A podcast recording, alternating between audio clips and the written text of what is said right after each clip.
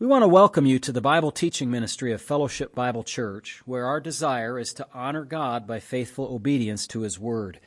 If you want to understand the Bible better, please continue to listen as Pastor Matt Postiff explains and applies the biblical text one verse at a time. You can reach us with questions or for more teaching audio and print material at our website, fbcaa.org. You can also watch our services live at fbcaa.org slash live. We want to thank you for listening and pray that you will be edified. Join us now as Pastor Postiff opens God's Word. All right, now it's time for Mr. Nelson to come and share with us his reading in the Word of God. So we'll bring him right up here. Thanks, Drew. All right, we're going to be in uh, Romans chapter 8 tonight, please. There is therefore now no condemnation to those who are in Christ Jesus, who do not walk according to the flesh, but according to the Spirit. For the law of the Spirit of life in Christ Jesus has made me free from the law of sin and death. For what the law could not do in that it was weak through the flesh, God did by sending his own Son in the likeness of sinful flesh on account of sin. He condemned sin in the flesh that the righteous requirement of the law might be fulfilled in us who do not walk according to the flesh, but according to the Spirit. For those who live according to the flesh set their minds on the things of the flesh, but those who live according to the Spirit, the things of the Spirit. For to be carnally minded is death, but to be spiritually minded is life and peace, because the carnal mind is enmity against God for it is not subject to the law of God, nor indeed can be. So then, those who are in the flesh cannot please God. But you are not in the flesh, but in the Spirit, if indeed the Spirit of God dwells in you. Now, if anyone does not have the Spirit of Christ, he is not his. And if Christ is in you, the body is dead because of sin, but the Spirit is life because of righteousness. But if the spirit of him who raised Jesus from the dead dwells in you, he would raised he who raised Christ from the dead will also give life to your mortal bodies through his spirit who dwells in you. Therefore, brethren, we are debtors, not to the flesh, to live according to the flesh. For if you live according to the flesh, you will die. But if by the Spirit you put to death the deeds of the body, you will live. For as many as are led by the Spirit of God, these are sons of God. For you did not receive the spirit of bondage again to fear, but you received the spirit of adoption, by whom we cry, Abba, Father. The Spirit Himself bears witness with our spirit that we are children of God, and if children, then heirs, heirs of God, and joint heirs with Christ. If indeed we suffer with Him, that we may also be glorified together. For I consider that the sufferings of this present time are not worthy to be compared with the glory which shall be revealed in us. For the earnest expectation of the creation eagerly awaits for the revealing of the sons of God. For the creation was subjected to futility, not willingly, but because of him who subjected it in hope, because the creation itself also will be delivered from the bondage of corruption into the glorious liberty of the children of God. For we know that the whole creation groans and labors with birth pangs together until now. Not only that, but we also, who have the first fruits of the Spirit, even we ourselves groan within ourselves, eagerly waiting for the adoption, the redemption of our body. For we were saved in this hope, but hope that is seen is not hope. For why does one still hope for what he sees? But if, if we hope for what we do not see, we eagerly wait for it with uh, perseverance. Likewise, the Spirit also helps in our weakness, for we do not know what we should pray for as we ought. But the Spirit Himself makes intercession for us with groanings which cannot be uttered. Now, He who searches the hearts knows what the mind of the Spirit is because he makes intercession for the saints according to the will of God. And we know that all things work together for good to those who love God, to those who are called according to his purpose. For whom he foreknew, he also predestined to be conformed to the image of his Son, that he might be the firstborn among many brethren. Moreover, whom he predestined, these he also called. Whom he called, these he also justified. And whom he justified, these he also glorified. What then shall we say to these things? If God is for us, who can be against us? He who did not spare his own son, but delivered him up for us, how shall he not with him also freely give us all things? Who shall bring a charge against God's elect? It is God's it is God who justifies. Who is he who condemns? It is Christ who died, and furthermore is also risen. Who is even at the right hand of God, who also makes intercession for us? who shall separate us? I'm sorry. Who shall separate us from the love of Christ? Shall tribulation, or distress, or persecution, or famine, or nakedness, or peril, or sword? As it is written, For your sake we are killed all the day long. We are counted as sheep for the slaughter. Yet in these things we are more than conquerors through him who loved us. For I am persuaded that neither death, nor life, nor angels, nor principalities, nor powers, nor things present, nor things to come, nor height, nor depth, nor any other created thing shall be able to separate us from the love of God, which is in Christ Jesus our Lord. I welcome you to turn in your Bibles to 1 Timothy chapter 2 this evening. 1 Timothy chapter 2. We pick up where we left off um, last time, which is in verse 8 we looked at verses 1 to 7 uh, during Sunday morning uh, two weeks ago now. And uh, we had actually covered that a while back, but we came back to that passage in our study of 1 Timothy. And so I decided to teach it again and try, out to, try to draw out some more application. And for those who didn't hear it the first time, uh, give them an opportunity to learn something from that passage. But this evening we're going to be looking at 1 Timothy chapter 2, verses 8 to 10. Now, verses 8 to 15 are really one whole section, but there's enough here, I think, that we can uh, just focus on a subsection for this evening, and then we'll look at the, the latter half of this, of this section next time, which is verses 11 to 15. Now, we know as we try to keep in mind the whole kind of uh, issue going on in the church in Ephesus, which is where Timothy is at at this moment when Paul is writing to him and sending this letter to him, we know that False teaching was disrupting the unity of the church in Ephesus. We learned that in verse 3 of chapter 1. And such uh, false teaching was, was a, uh, demonstration of, uh, or it con- consisted of, uh, speculative thinking and disputes about matters unimportant to the work of God. It was not promoting love. It had no spiritual value in it whereas the instructions Paul gave had significant spiritual value, as they were given to develop genuine Christian love that flows from a pure heart, a good conscience, and sincere faith. Verse 5 of chapter 1 tells us this in the lives of believers in the church. Timothy was appointed to the task of instructing the brethren in pure doctrine and proper conduct in the church. Just look with me for a moment at chapter 4, verse 6.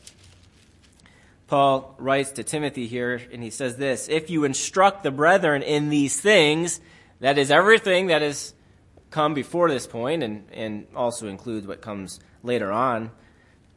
If you instruct the brethren in these things, you will be a good minister of Jesus Christ, nourished in the words of faith and of good doctrine which you have carefully followed. So the idea here is that the uh, Timothy's Timothy's uh, his uh, commands were to instruct them in these matters, and if he does this, he does well. Also, if you look with me at um, verse 13 of the same chapter, chapter 4, verse 13, Paul says this to Timothy Till I come, give attention to reading, to exhortation, to doctrine.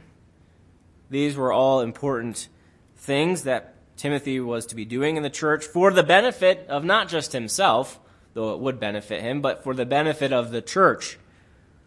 That they would be receiving things of spiritual value, unlike that which the false teachers were pushing on the church, which was only causing disputes. Now, first and foremost, as we go back to the uh, second chapter here, Paul commands that believers pray for all men. He has now moved on from describing what this false teaching is and correcting them about the use of the law. And now he's moving to how the church is to properly conduct themselves when they gather, men and women alike. And we saw in verses 1 to 7 that Paul commands that all believers pray for all men, making supplication for them in order that there be spiritual benefits for them that they be able to live quiet and peaceable lives, to live out their life in a way that is pleasing in God's sight and in a way that only furthers the gospel uh, impact in the society around them. And so Paul commands them to pray. Prayer is powerful and, and can influence our society for the good of believers, we said, and, and uh, improve the, the livelihood of all men, for that matter. If Paul states that this is of utmost importance, then we took from this that we should take seriously the practice of prayer. Paul mentions it first for a reason in a series of commands, and so we ought not to neglect that practice of praying for all men.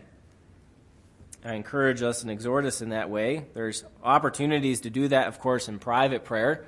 But again, Paul's the context here is the local church, so we ought to think in in uh, ways in which we can fulfill this command uh, corporately.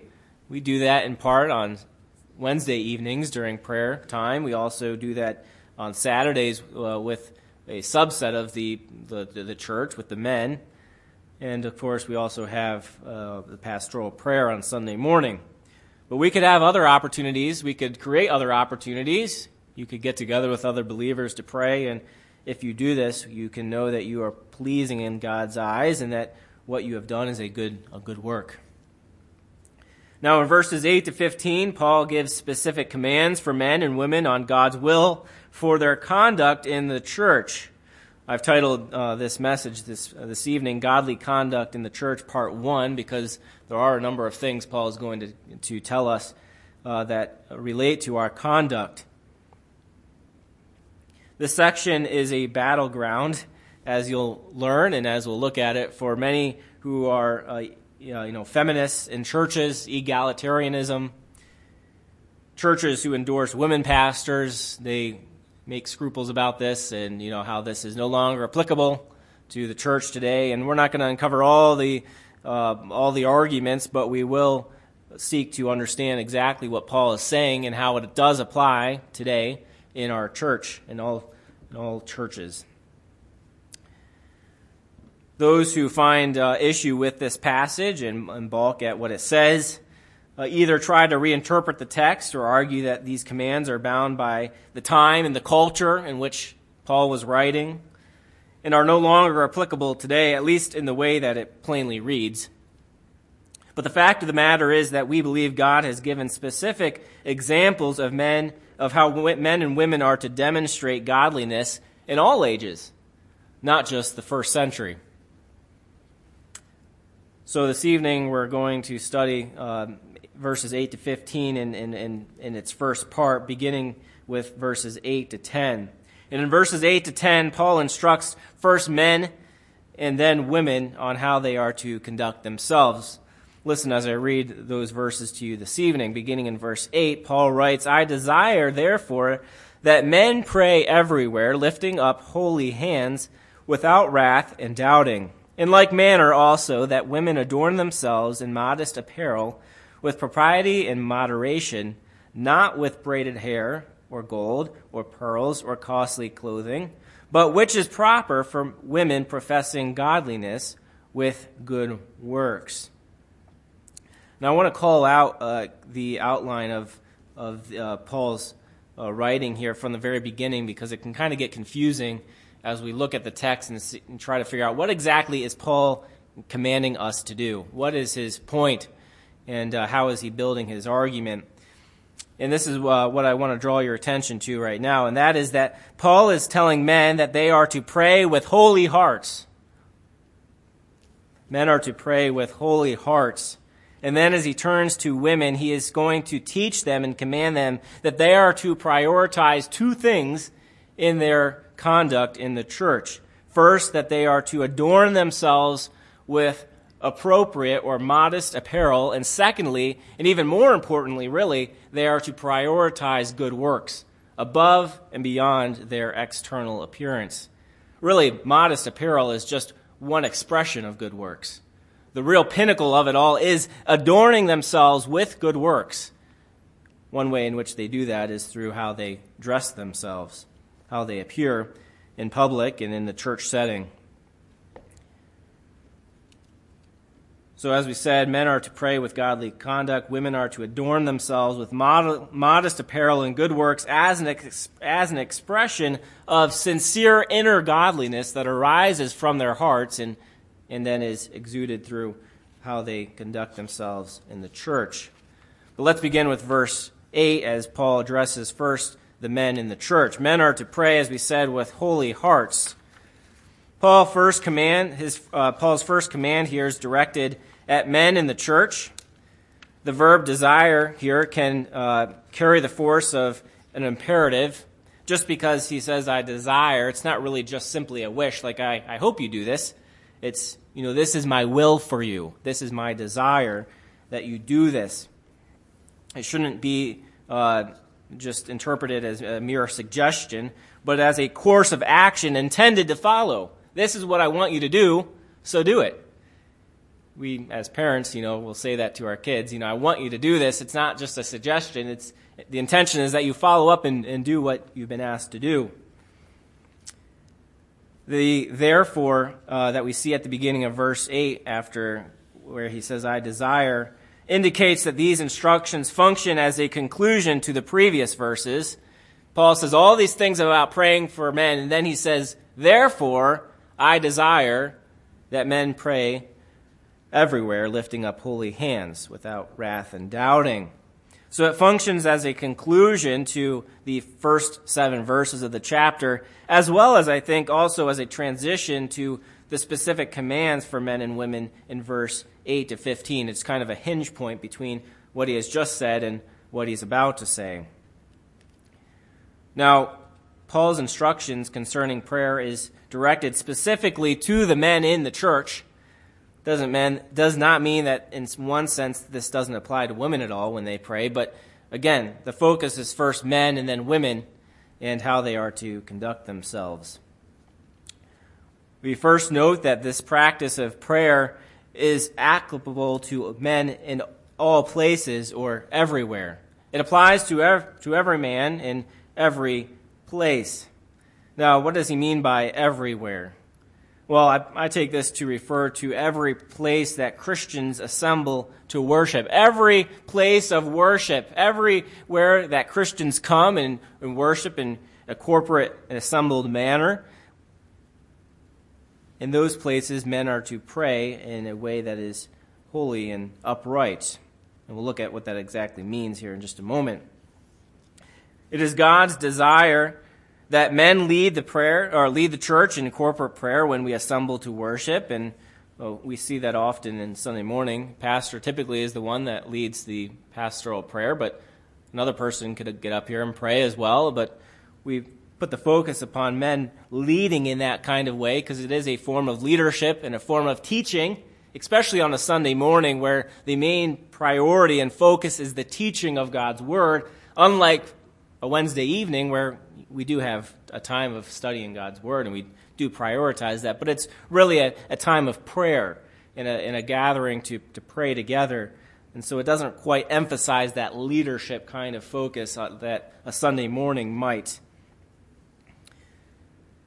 So I say this does not mean that women can never pray when men are present. Otherwise, what we do on Wednesday night would not be appropriate. But um, the point in this section is that women should not be exercising authority over men, so we would not have a woman lead the church in prayer on a Sunday morning where the primary purpose of this gathering is to be taught. This does not seem to be an appropriate time for women to be speaking publicly to the church. But uh, we'll look more into that topic of women and authority next time when we look at verses 11 to 15. All that to say, then, the focus here is men praying in a public kind of sense in the church, and that when men pray, they should pray in such a way whereas they're lifting up holy hands without wrath and doubting. Paul's concern is establishing the manner in which men are to pray in the church. Now, what does the Bible mean here when, they, uh, when Paul writes that men are to pray lifting up holy hands? Lifting up holy hands. The phrase is symbolic in nature, not literal. Paul is not talking about literally lifting up our hands, but rather it's symbolic in nature. I say it this way Paul is not emphasizing the posture of the hands, but the posture of the heart. Let me say that again. He's not emphasizing the posture of the hands, you know, lifting them up literally, but the posture of the heart in prayer.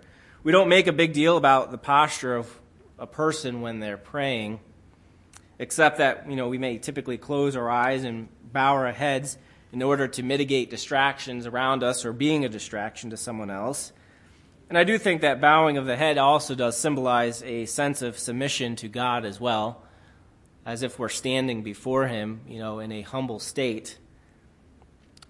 But more significant than our physical posture in prayer is praying with a pure heart, with a holy heart.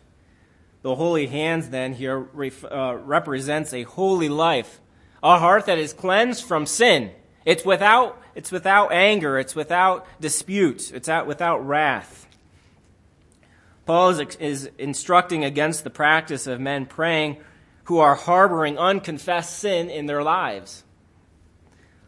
Paul expressly uh, uh, tells, tells the men that they are to pray without wrath and without doubting. Without wrath and without doubting.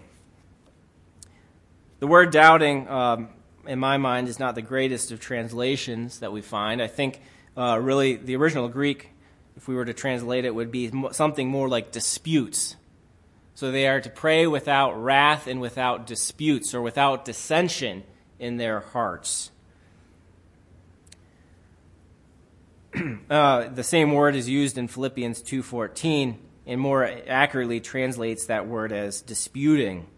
The angry and uh, the angry kind of demeanor and disputes may have been a result of the false teaching, which we know from chapter 1 created dissension in the church, created division and disputes. And so perhaps, you know, the men are arguing about things, they have, you know, about speculative things, things that are important, and then they walk up before the church and they pray as if nothing's wrong, seeking to, you know, pray on behalf of the church.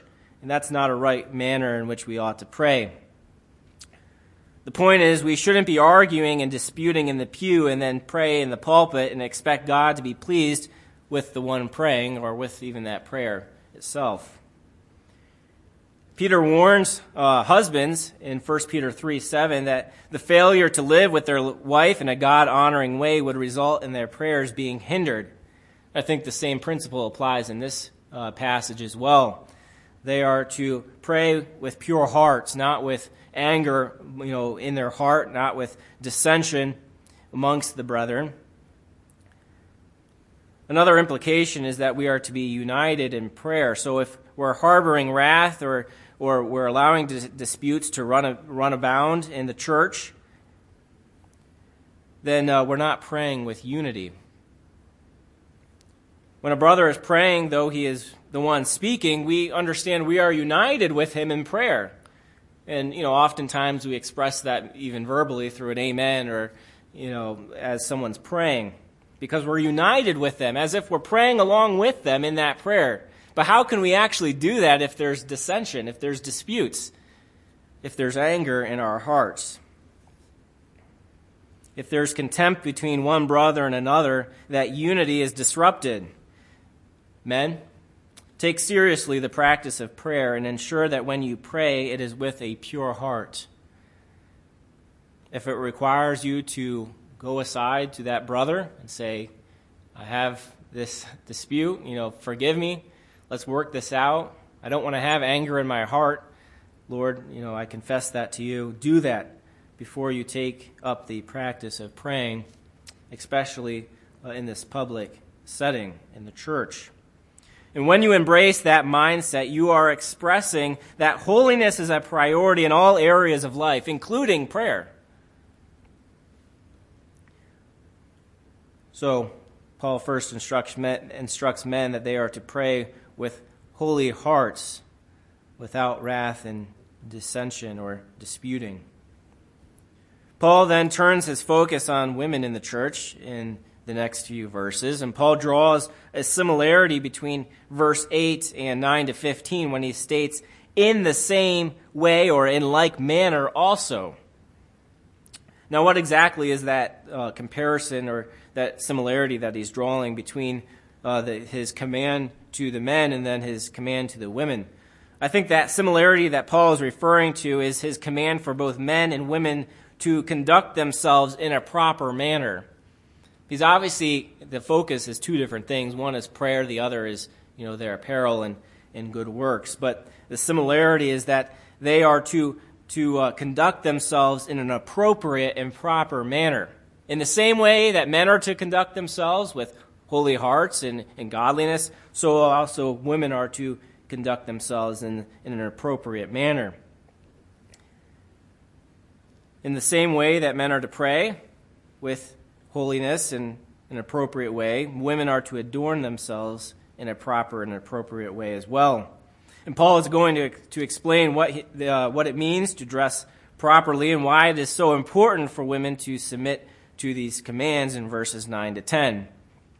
Paul says this, let me just read it again in verse uh, 9. He says, In like manner, that the women adorn themselves in modest apparel with propriety and moderation not with braided ha- hair or gold or pearls or costly clothing. Now, we said earlier at the beginning that there are two things that Paul is emphasizing. One is that women are to endure, adorn themselves with proper apparel, and secondly, with good works. First, uh, we'll look at this idea of adorning oneself in appropriate apparel or modest apparel. Paul is uh, commanding women to dress modestly, but this is not necessarily his true emphasis or his only emphasis.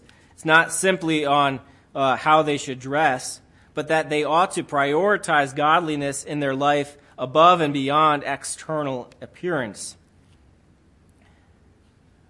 How do I come to this kind of conclusion? Because Paul says so himself. Look at verse 10. He says, uh, but this, that is, you know, how they are dressing themselves in a modest way, is uh, something is that which is proper for women professing godliness. A woman dressed in modest apparel and using her time and finances and gifts to do good works is outwardly expressing her profession of godliness.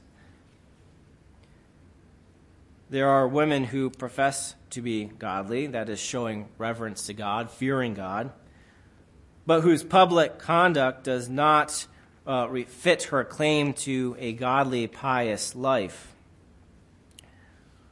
We often talk about the profession of salvation, but how often do we talk about a profession of godliness?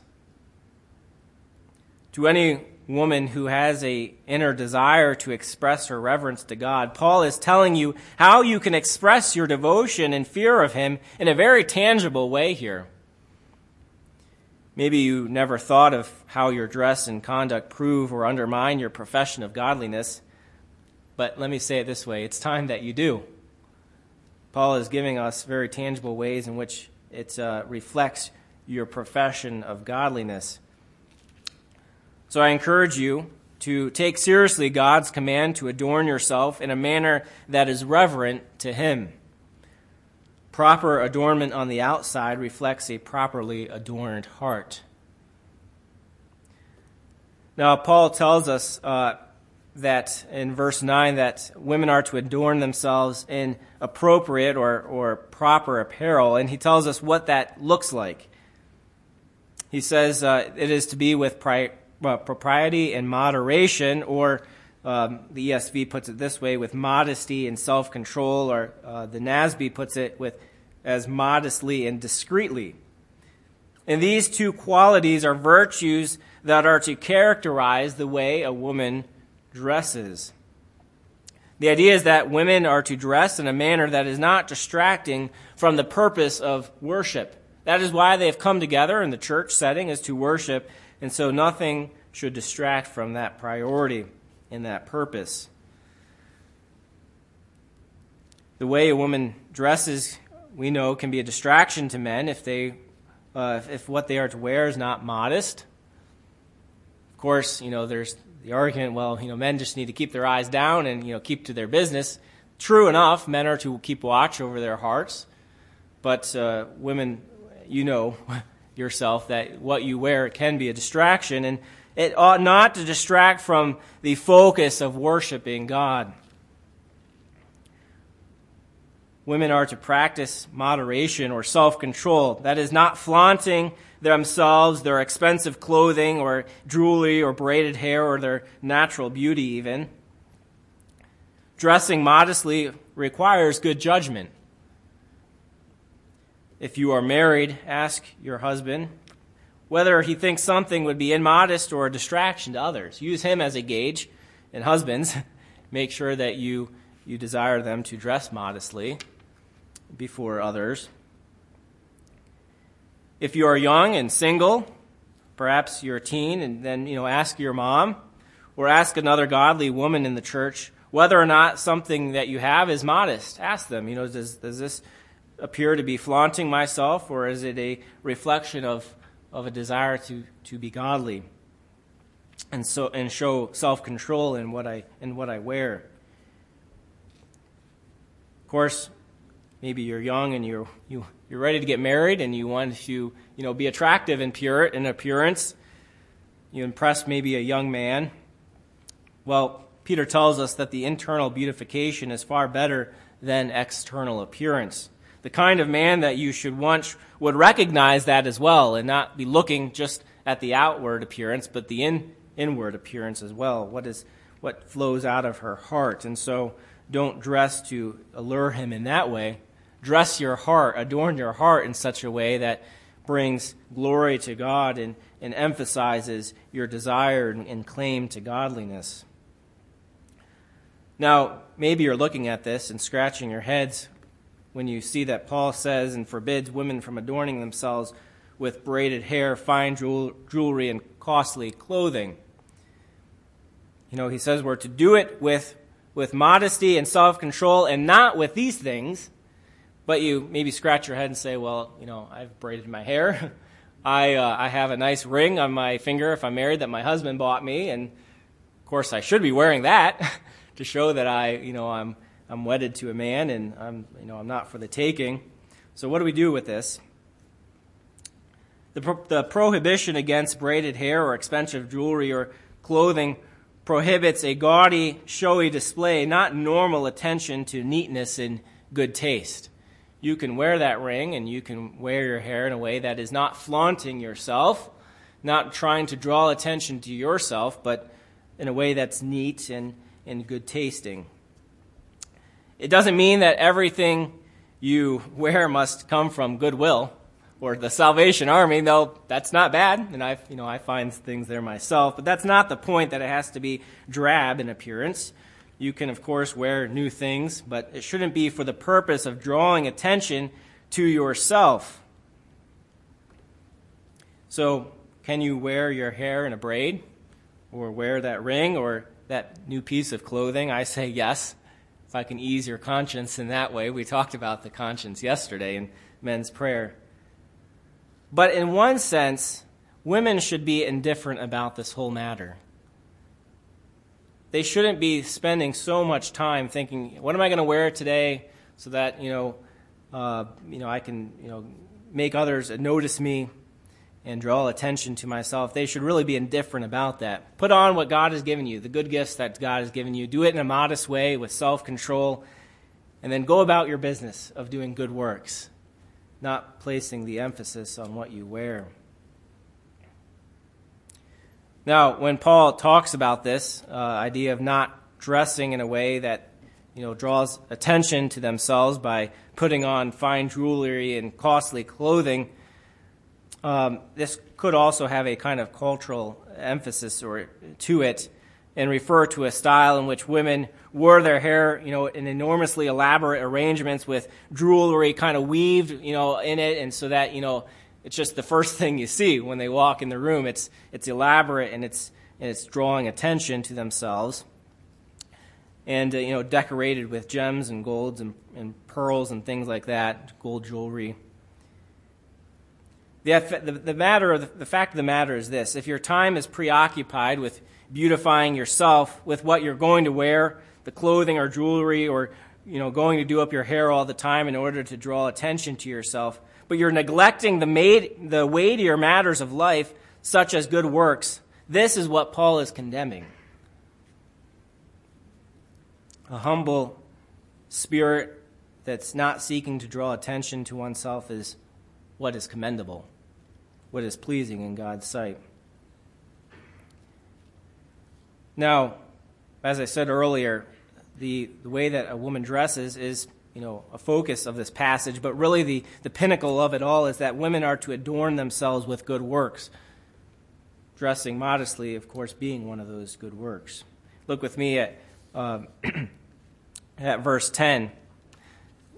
Paul, having said that we are to, women are to adorn themselves in modest apparel, not, or with modesty and self control, and not with these other things, but he says in verse 10, which is proper for women professing godliness with good works. Or another way of saying, saying it is to adorn themselves with good works because this is proper or suitable or fitting for those who make a claim to be godly. The adornment of a godly person is their good works, not their clothing. Well, look with me just for a moment at 1 Peter chapter 3. 1 Peter chapter 3, beginning in verse 3, Paul speaking to uh, wives in this passage gives us a good example of what it means to adorn ourselves inwardly, as, as a woman would, should do. he says this in verse 3 of, of chapter 3 Do not let your adornment be merely outward, that is, arranging the hair, wearing gold, or putting on fine apparel. Rather, let it be the hidden person of the heart with the incorruptible beauty of a gentle and quiet spirit, which is very precious in the sight of God. For in this manner, in former times, the holy women of, were, who trusted in God also adorned themselves, being submissive to their own husbands, as Sarah obeyed Abraham, calling him Lord, whose daughters you are if you do good and, not are, and are not afraid with any terror. Peter's then instruction here is that women are not to prioritize the external things, the beauty of her outward appearance, but to focus on honing her heart in such a way and, and, and transforming it in such a way that there is beauty that exudes out from within. This is true of women in the church as well as, as men, but particularly um, here in particular, Paul is speaking of, of women.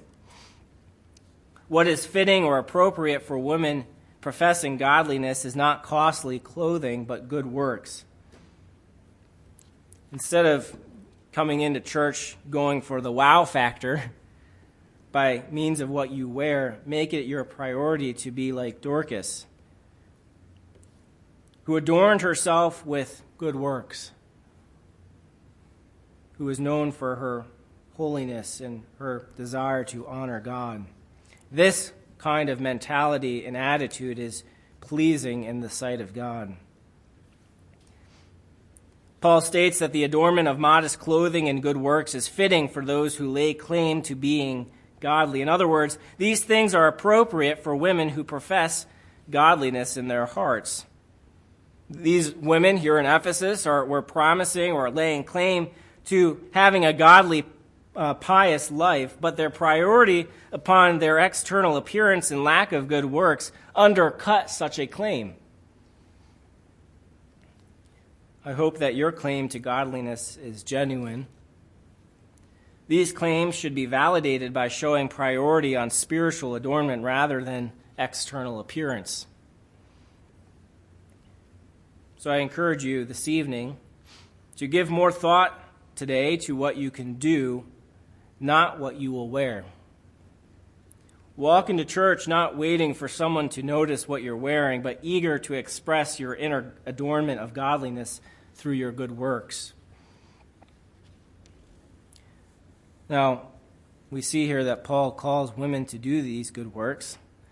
You might ask yourself, I've never really thought deeply about this, you know, that my life should be adorned by, by modest clothing, but also by good works. So, you know, what can I do? You know, Paul here in verses 8 to 15 is talking about, you know, how I ought, as a woman, ought to be submissive in, in the church, not be teaching, and, you know, and, you know, women get upset about this. You know, they want to have involvement in the church, they want to do things, and yet Paul is saying, you know, they're not to teach, they're to, to uh, listen in, in quietness. So, what can I do? Maybe you have that genuine desire to express the inner adornment of godliness in your life through good works, but you don't know how to do that. Well, let me encourage you with a number of things here. There is plenty that women can do in the home and in the context of the local church that are good works. Women can minister to the sick, the dying, the mentally impaired, or the physically handicapped. They can share their faith, share their resources, and open their home to strangers, missionaries, other believers. They can write, offer wise counsel to younger women, mentor, organize, administrate, design, plan, and come alongside others to encourage them. They can pray together. They can come alongside the uh, elders and deacons in difficult situations involving women or those needing a woman's perspective. They can minister to single moms, new moms, and abuse victims. They can bring meals, sew curtains, send care packages, and throw baby showers. They can serve in the kitchen at a potluck, care for the babies and toddlers in the church. They can tidy the church building. They can teach children Sunday school class or junior church. They can raise their own kids to, to the glory of God, and they can embrace singleness as a gift from God. They can teach younger women how to love their husbands, be chaste and modest in appearance and behavior, how to be a good homemaker, we could go on and on. In other words, there are tens of thousands of things women can do in ministry as good works. There is no limit. This is what a woman should be prioritizing in her life rather than her external appearance. It is right, it is proper. Paul says it is godly. So, men, as we close this evening, men, I encourage you with this ensure that you do not allow anger to fester in your hearts and refrain from disputes that could cause such anger. We do not want our prayers to be hindered. Women, adorn yourselves properly. The ultimate adornment with which Christian women should be concerned is good works. As we said, Paul is not only advocating modesty in clothing, but that priority, that is, time and energy and cost, be placed on inner spiritual adornment. A woman cannot claim to fear God and yet disregard what his word says about her behavior. Let us close this evening in a word of prayer. Heavenly Father, as we consider what you have given us this evening in your word, Lord, may we all do our own spiritual kind of evaluation. Lord, there's, of course, a heavy emphasis and focus on women, but not at the neglect of, of showing that men are to also conduct themselves in a proper way. Perhaps it is um, we are men are more inclined to to be quickly angered by something or to dispute about matters. Lord, help us in that area to be resolved to to not only uh, pray with a holy heart to but always but to always conduct ourselves in a holy manner. Lord, also we pray that uh, you would, um, Lord, that you would you would have a, a work in the, in the lives of all the women here, that they desire above all else to adorn themselves in a way that is pleasing in your sight, in a way that uh, validates and expresses the genuine godliness in her heart. Lord, we thank you that you have given us these instructions. May we heed them and obey them, demonstrating that we have not only simply made a profession of faith, but a profession of godliness, of reverence and fear of you. We ask all this in Christ's name. Amen.